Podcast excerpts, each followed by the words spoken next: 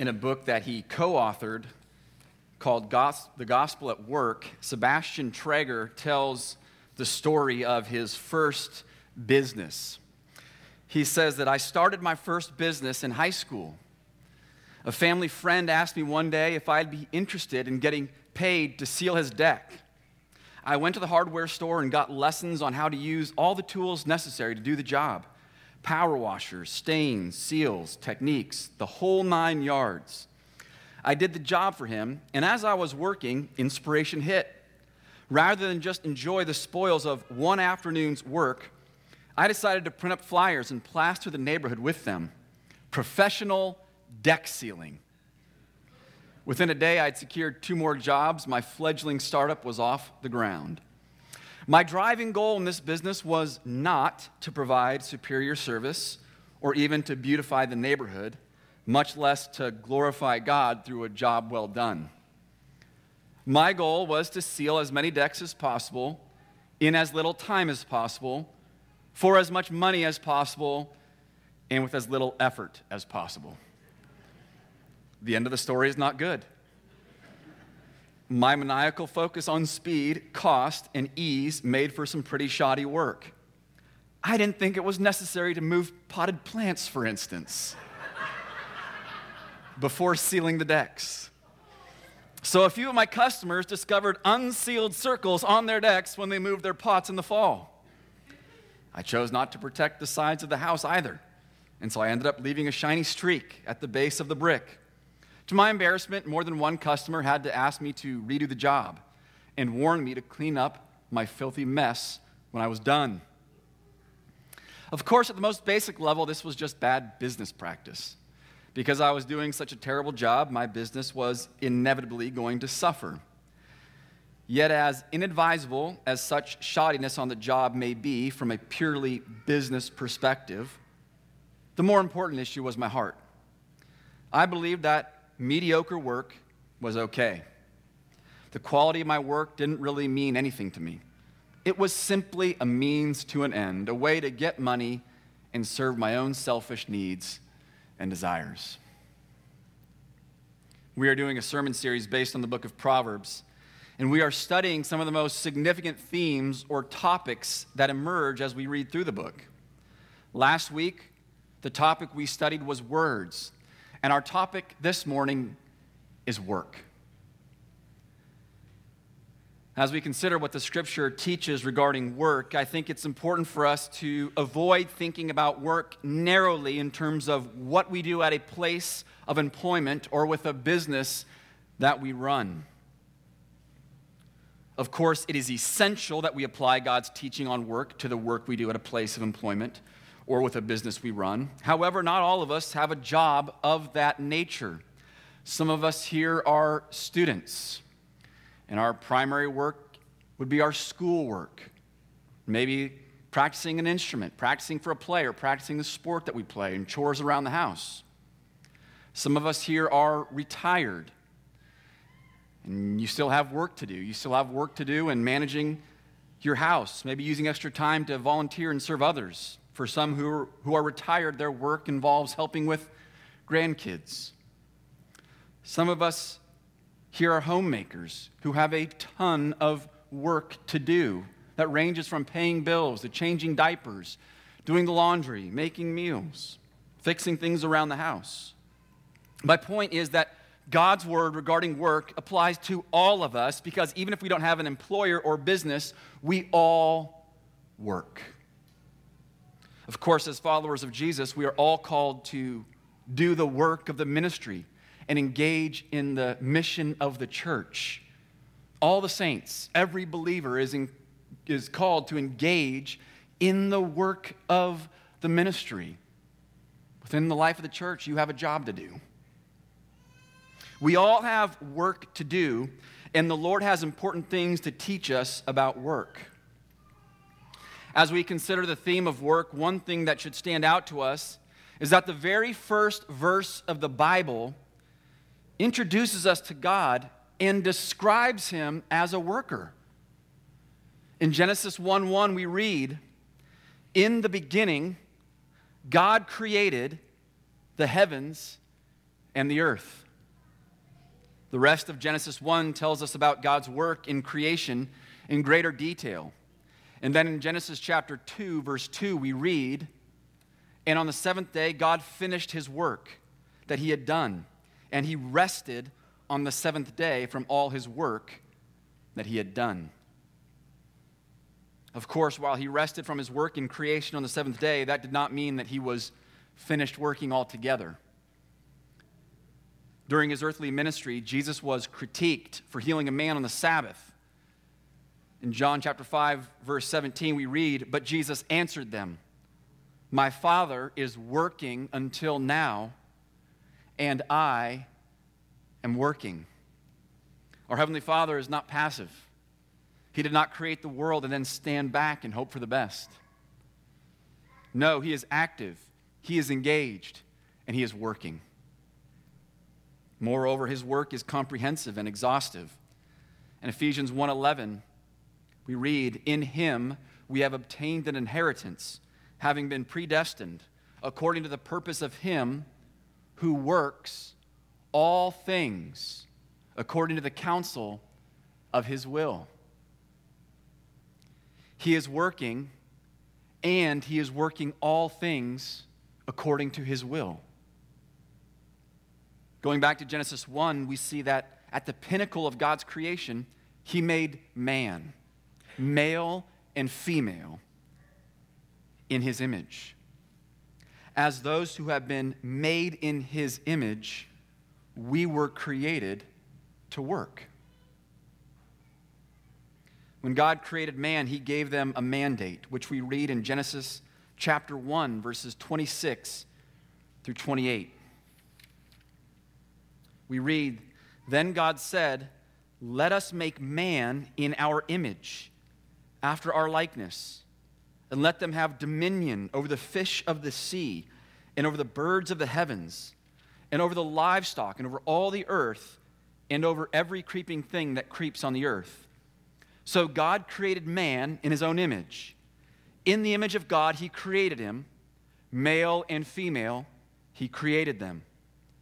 And God blessed them. And God said to them, Be fruitful and multiply, and fill the earth and subdue it, and have dominion over the fish of the sea, and over the birds of the heavens, and over every living thing that moves on the earth. From the beginning, God gave the man and woman a job to do. The job included filling the earth through procreation, subduing the earth, and exercising dominion over the earth. Genesis chapter 2 tells the creation story, but from another perspective. In Genesis 2, we see that Adam was created first. In Genesis 2:15, before Eve was created, we read, "The Lord God took the man and put him in the garden of Eden to work it and keep it. But mercifully, the Lord did not wait long before he created Eve. Verse 18 says, Then the Lord God said, It is not good that the man should be alone. I will make him a helper fit for him. Working was good, working alone was not good. God gave Adam a job to do and a helper to work with him. So from the beginning, we see that God is a worker. God created us in His image. An important part of being made in the image of God is that we were created to work. I hope we can all see that work is not a necessary evil, rather, it is good. Unfortunately, like everything else in all creation, work has been tainted by sin. Adam and Eve enjoyed the work God had given them until they rebelled against God, until they disobeyed His good command, until they rejected Him as their Lord and King. When they disobeyed God, sin entered the world. And we have been experiencing the consequences of sin ever since. One of the consequences of sin is in the frustration that we now experience with work. We see this in Genesis chapter 3, verses 17 through 19. After he sinned, God spoke to Adam. And to Adam he said, Because you have listened to the voice of your wife and have eaten of the tree which I commanded you, you shall not eat of it. Cursed is the ground because of you. In pain you shall eat of it all the days of your life. Thorns and thistles it shall bring forth for you, and you shall eat the plants of the field. By the sweat of your face you shall eat bread, till you return to the ground, for out of it you are taken, for you are dust, and to dust you shall return. Ever since sin entered the world, work has become difficult, frustrating, hard less enjoyable. But thankfully, that is not the end of the story. God has promised the day will come when the curse will be removed. And we will enjoy God's presence free from sin and all its effects, including the effects that sin has on work. Listen to the beautiful picture we're given in Revelation chapter 22, verses 1 through 5. Then the angel showed me the river of the water of life, bright as crystal, flowing from the throne of God and of the Lamb, through the middle of the street of the city. Also, on either side of the river, the tree of life, with its 12 kinds of fruit, yielding its fruit each month. The leaves of the tree were for the healing of the nations. No longer will there be anything accursed, but the throne of God and of the Lamb will be in it and his servants will worship him. They will see his face, and his name will be on their foreheads, and night will be no more. They will need no light of lamp or sun, for the Lord God will be their light, and they will reign forever and ever. Nothing will be accursed, which means work will be fully enjoyable and deeply satisfying. Paul Stevens, who was a professor at Regent College, writes Our final destiny is not a workless utopia, but a renewed world in which we will work with infinite creativity and fulfillment. Work in the new heaven and new earth will be all that good work was intended to be. And Russell Gehrlein said, Just imagine what our work could be like in the new creation without the pain, frustration, stress, difficulty, unpredictability, sweat, and interpersonal conflict between sinners that we currently experience in our labor due to the fall. Whatever your best moments of work have been, the most enjoyable, satisfying, and rewarding moments will not compare with what we will experience when we work in the new heaven and the new earth we look forward to working in a way that is ultimately, entirely good and glorious. That is the future that awaits those who are in Christ Jesus. But for now, between the fall and the arrival of the new heavens and earth, we experience both the goodness of work and the frustration of work. With this in mind, we look to Proverbs. Specifically, what does Proverbs teach us about work as we live as the Lord's people in a sinful world, eagerly awaiting the new heavens and the new earth where work will be pure joy? What we see in Proverbs and all of Scripture is that there is a greater emphasis on the kind of worker you are than the kind of work you do. It's not that the kind of work we do is unimportant. It's not that it doesn't matter to the Lord. Indeed, there are types of work that are unethical, immoral, that are not pleasing to the Lord.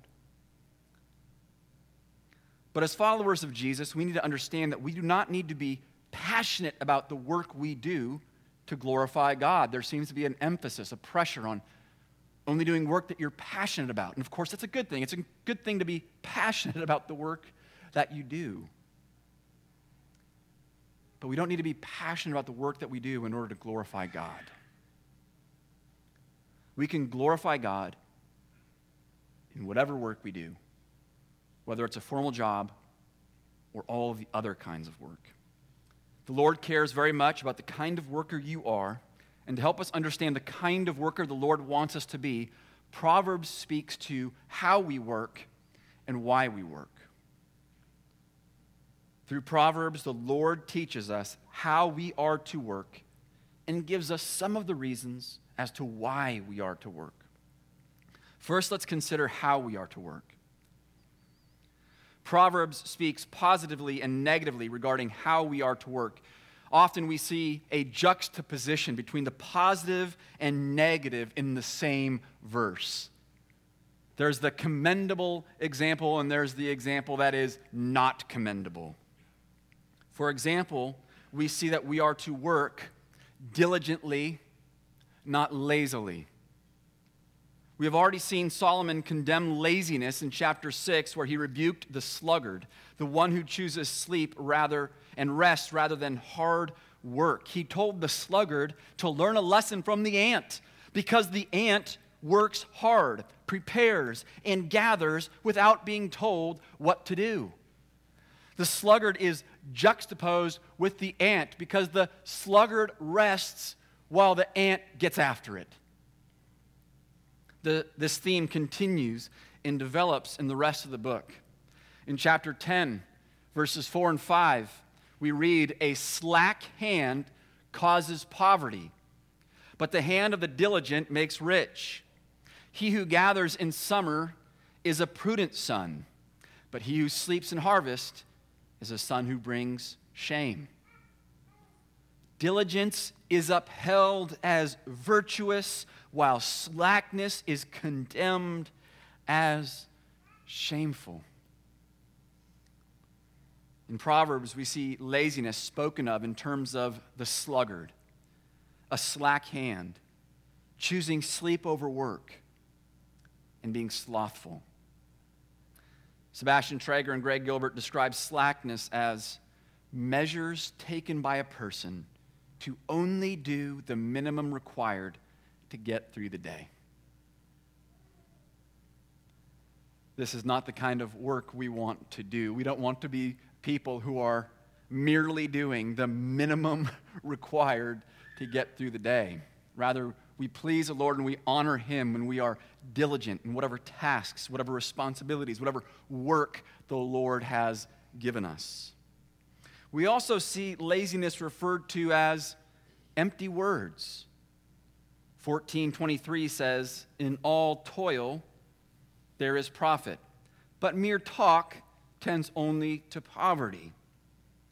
We want to be careful that we don't merely talk about all the things we plan to do, but then never follow through. The Lord doesn't want us to be mere talkers, but doers. He doesn't want us just to skate by doing the minimum required of us. No, the Lord calls us to be diligent, to follow through in all that we do. We also see that we are to work honestly and not deceptively. When the Lord gave the law to the Israelites, he forbid dishonest practices in business dealings in Leviticus 19 and Deuteronomy chapter 25, among other places. And Proverbs emphasizes that the Lord hates such practices. 11:1 we read a false balance is an abomination to the Lord but a just weight is his delight. Similarly 2023 says unequal weights are an abomination to the Lord and false scales are not good. And in 11:18 we read the wicked earns deceptive wages, but one who sows righteousness gets a sure reward. We saw last week the Lord hates lying and deception in our speech, and we see here that he hates dishonest and deceptive practices in our work and business dealings. Have you ever been on the receiving end of someone's dishonest or unethical practices? It's terrible. Don't you hate the feeling of being ripped off or being taken advantage of? Or when you count on someone to do something they say they will do, but they don't follow through? Well, no one should feel that way in their dealing with us. The Lord wants us to be honest and fair in all that we do. In the Lord, there is no deception, there are no lies, there is no dishonesty. And we, as His people who are made in His image, likewise should conduct our work in a way that is honest, that is forthright, is faithful. We deal honestly and fairly because that reflects the character and nature of the Lord. In Proverbs, we also see that we are to work patiently and not hastily. In chapter 13, verse 11, we read, Wealth gained hastily will dwindle, but whoever gathers little by little will increase it. Do you ever daydream of getting rich quickly? Maybe winning the lottery, receiving an unexpected inheritance, or coming up with an idea that will get you a lot of money in a short amount of time? Well, the Lord cautions us against quick gain and commends patience and perseverance in our work. We will see rewards when we faithfully carry out our work little by little, day by day. Ray Ortlund writes Here is how God doesn't provide the lottery and all get rich quick schemes. But how does God get us ahead? Little by little. That is, by our patient, intelligent efforts over a lifetime, not by windfalls, but by handfuls. We need to patiently pers- persist and persevere in the work that, the God, that God has given us. Day by day, the little things, the little tasks, the little responsibilities, doing those things over and over again, being faithful, patiently enduring, knowing that the Lord sees and the Lord rewards. Much more could be said about how we are to work, but for now, we see that in whatever work the Lord has given you, you will glorify Him as you work diligently, honestly, and patiently. The second aspect of work that we will consider is our motivation or why we work. Proverbs doesn't give us every reason we should work. In other words, it doesn't speak exhaustively to the motivation of those who fear the Lord, but it d- does give us some important ex- uh, examples. First, and perhaps most obviously, we work for profit. Again, we've already seen how Solomon connects laziness to poverty.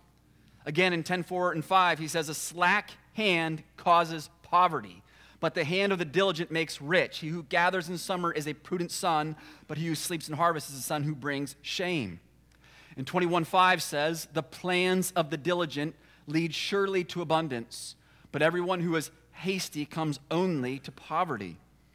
Through, throughout Proverbs, working hard and earning profit is commended. We do this in direct ways and indirect ways. We do this in direct ways, doing certain work whereby we are paid directly for that work. We do this in indirect ways uh, in a whole number, with a whole number of examples by look, finding ways to save money, by just being faithful stewards of what the Lord has given us, studying hard at our, in, in, our studies so that we have opportunities down the road, taking care of a home so that later you can sell it for a profit. There are all kinds of ways that we can earn money, both directly and indirectly, and Proverbs speaks about this positively. It speaks positively to being diligent and earning a profit. It is good to work hard to earn and save money. But the beauty of Proverbs is that we also find words of wisdom that warn against making an idol of work and making an idol of wealth. If someone is tempted to use the verses in Proverbs regarding working hard and making money to justify being a workaholic or chasing wealth, there's an antidote for that. Listen to chapter 23, verses 4 and 5. Do not toil to acquire wealth. Be discerning enough to desist. When your eyes light on it, it is gone. For suddenly it sprouts wings, flying like an eagle toward heaven. It is good to work hard, but you need to know when to stop. Be discerning enough to desist. Don't you love how the word that Proverbs has a word of rebuke for the sluggard and the workaholic, the workaholic? If you're lazy, Proverbs rebukes you. If you're a workaholic, Proverbs rebukes you. We are to be people who work hard, who are diligent, but who also know how and when to stop. This is the Lord's wisdom for us. It is good to work, but it is not good to work in such a way that you are consumed with getting wealthy. And if you're tempted to chase after worldly wealth, have the wisdom to see the fleeting nature of money and material goods. It is fleeting, like we see in 23 5. It's there for a moment, but then it sprouts wings and flies away from you. It's there and then it's gone. It does not last. Don't waste your life by working excessively to gain that which will not last. One of the important ways we do this is by recognizing that making a profit is good, but not an end in itself. We make a profit so that we can provide. It's another motivation we see in Proverbs. We, we work hard to earn a profit so that we can provide. Providing for ourselves and our family is a good thing. In chapter 12, verse 11, we read, Whoever works his land will have plenty of bread. But he who follows worthless pursuits lacks sense. In 31:15, working hard and providing for the family are commended with the description of the wife, which reads, She rises while it is yet night and provides food for her household and portions for her maidens. Working hard to provide for your needs and the needs of your family is a good thing. Even if you are not passionate about your work, even if you feel like your work is insignificant, even if you don't think much of your daily tasks and chores, God is glorified when you work to provide. Don't think lightly about earning a paycheck to provide a home, preparing a meal to provide food, doing laundry to provide clean clothes, helping with education to provide future opportunities, doing yard work to provide beauty to be enjoyed, helping with this building to provide a place for us to gather, teaching someone the word to provide spiritual nourishment. The Lord wants us to work hard to provide. This takes on many forms. When we provide, we reflect God's character and nature as He is the one who provides for us. He graciously and generously provides.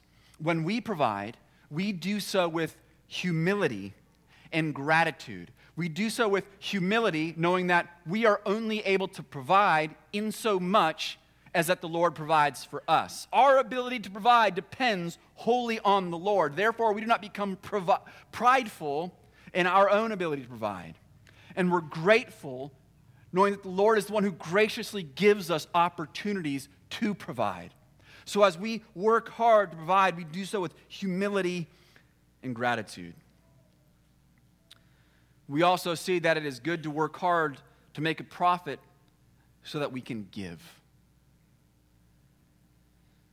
Chapter 22, 9 says, Whoever has a bountiful eye will be blessed, for he shares his bread with the poor.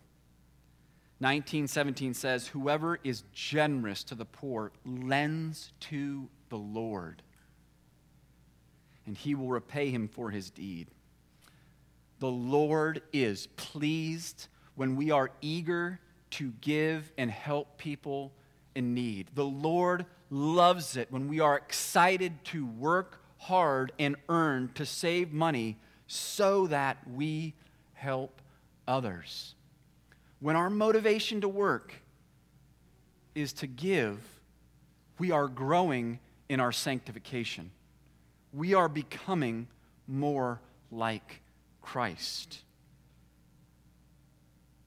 We will do this when we love the Lord more than we love stuff, and when we embrace the truth that it is more blessed to give than to receive. How can you be generous with your time, your money, and your energy? How can you use whatever the Lord has given you your money, your, your energy, your time, your skills, whatever it is? How can you use these things to be generous toward others? Remember, the Lord is exceedingly generous toward us. Ephesians 1 tells us that he blesses us in Christ with every spiritual blessing. He doesn't bless us with some spiritual blessings, but with every spiritual blessing. And in Romans 8:32 we read, "He who did not spare his own son, but gave him up for us all, how will he not also with him graciously give us all things?"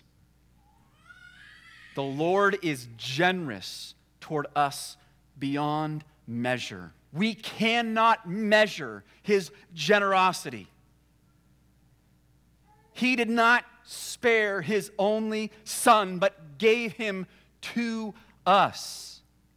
How will he not give us also all things? Brothers and sisters, we all have work to do. The Lord cares about how we work and why we work.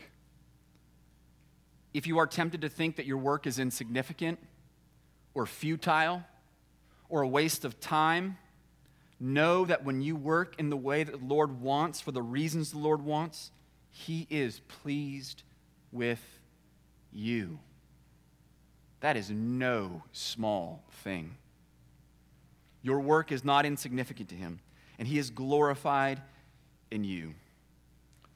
As we work, it is good for us to remember the work the Lord has done for us. As I said earlier, while he was on earth, Jesus said, My Father is working until now, and I am working.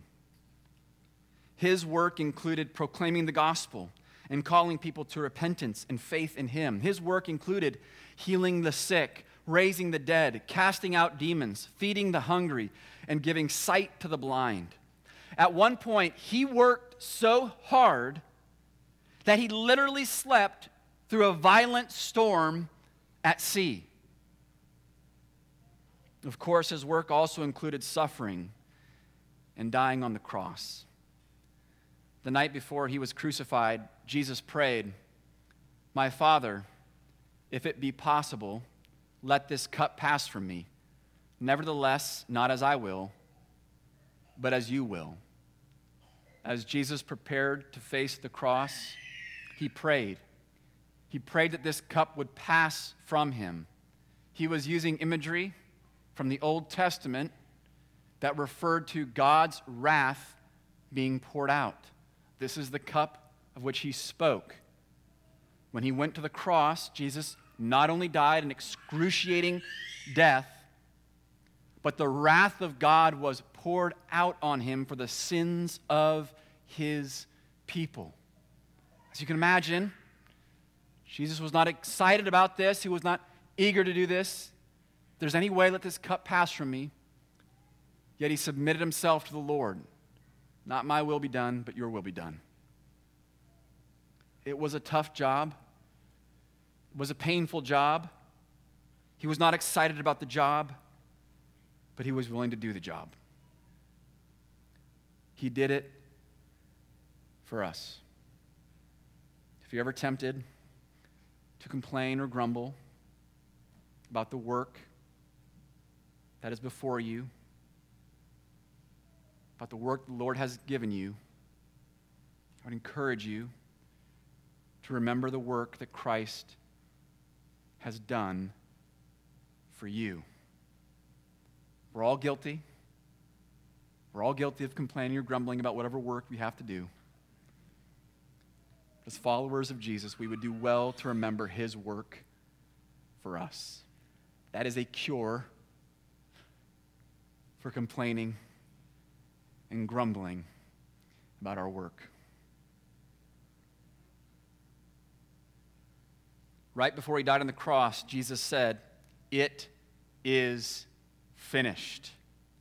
His work of making atonement for our sins was finished at the cross. It was complete. There are no more sacrifices required to make atonement for our sin because he made atonement for our sin at the cross once and for all. His finished work at the cross paid the price for our sins, past, present, and future. Friend, if you are not a Christian, we are glad that you are here. We hope that you will come to know Jesus. You need to know Jesus just as the rest of us need to know Jesus. The reason being is we've all sinned against God. We've all sinned against God. We've all disobeyed His good commands. None of us have lived up to His perfect standards. None of us have even lived up to our own imperfect standards, if we're honest. We're all guilty. We're all sinners. We've all fallen short. And the bad news is that no amount of work will be good enough to solve our sin problem. No amount of work can restore our relationship with God our Creator, our Maker. But God, in His mercy and in His kindness, provided Jesus, the Son of God, as the Savior of the world. And Jesus came into the world to do the work of saving sinful people like you and me. And He did so by living a life without sin, which we've all failed to do. And then He went to the cross to take the punishment we deserve in our place, to absorb the wrath of God that we deserve for us. He made atonement for our sins at the cross. After he died, he was buried. On the third day, he rose again and he conquered death. And he appeared to many people, proving that he is alive. And after 40 days, he ascended into heaven, where he is now seated at the right hand of the Father. And he will come again. There will be a day of final judgment where every single one of us will have to give an account to God, our Creator.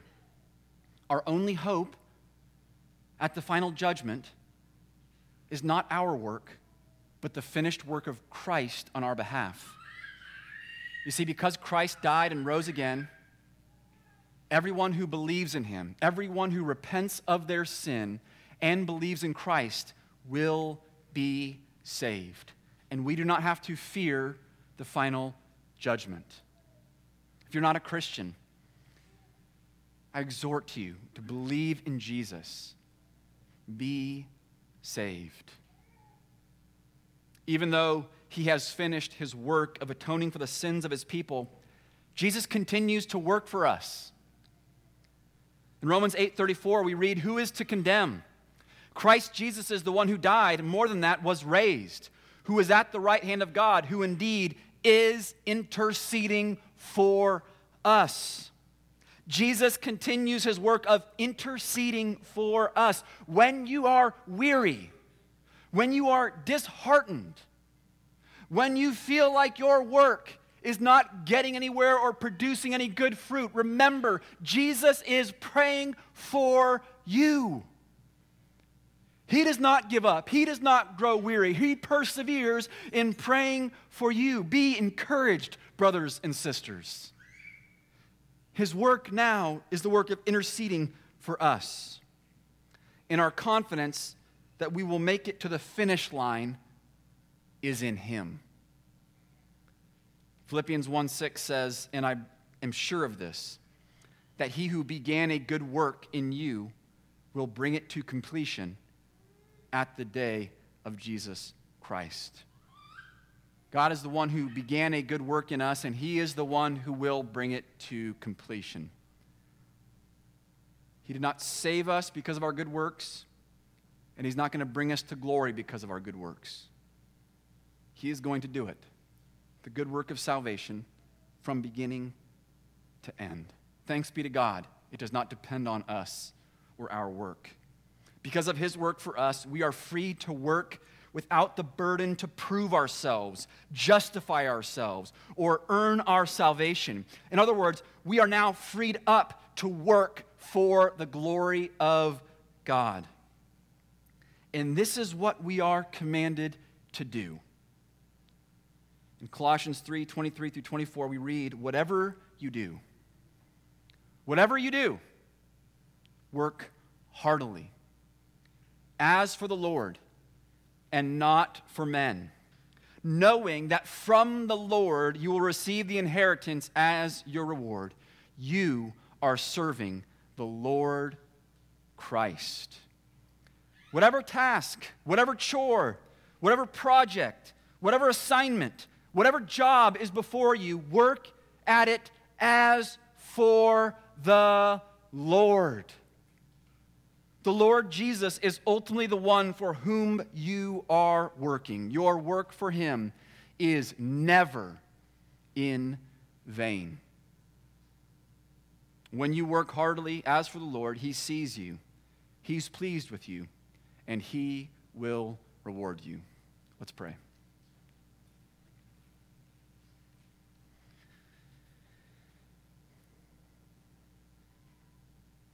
Heavenly Father, we thank you and we praise you. We praise you for your work in creation. We praise you for your work in our salvation. We thank you that though we have failed, though we have sinned against you, and though we can never do enough work to please you, to honor you on our own, that you have provided Jesus Christ as our Lord and Savior, whose finished work upon the cross is enough to cover all of our sins. We thank you for applying his work on the cross to our hearts, to our lives through your Holy Spirit. We thank you that we are born again to a new and living hope. And we thank you that those who are, as those who are born again, we can now work for your glory. And so we pray that your word would shape and mold us as workers. We pray that your word would shape how we work and why we work. And we pray, Lord, that we will work heartily at every task that you've given us as unto you, knowing that you see us and reward us. You are good. We pray this in Jesus' name. Amen.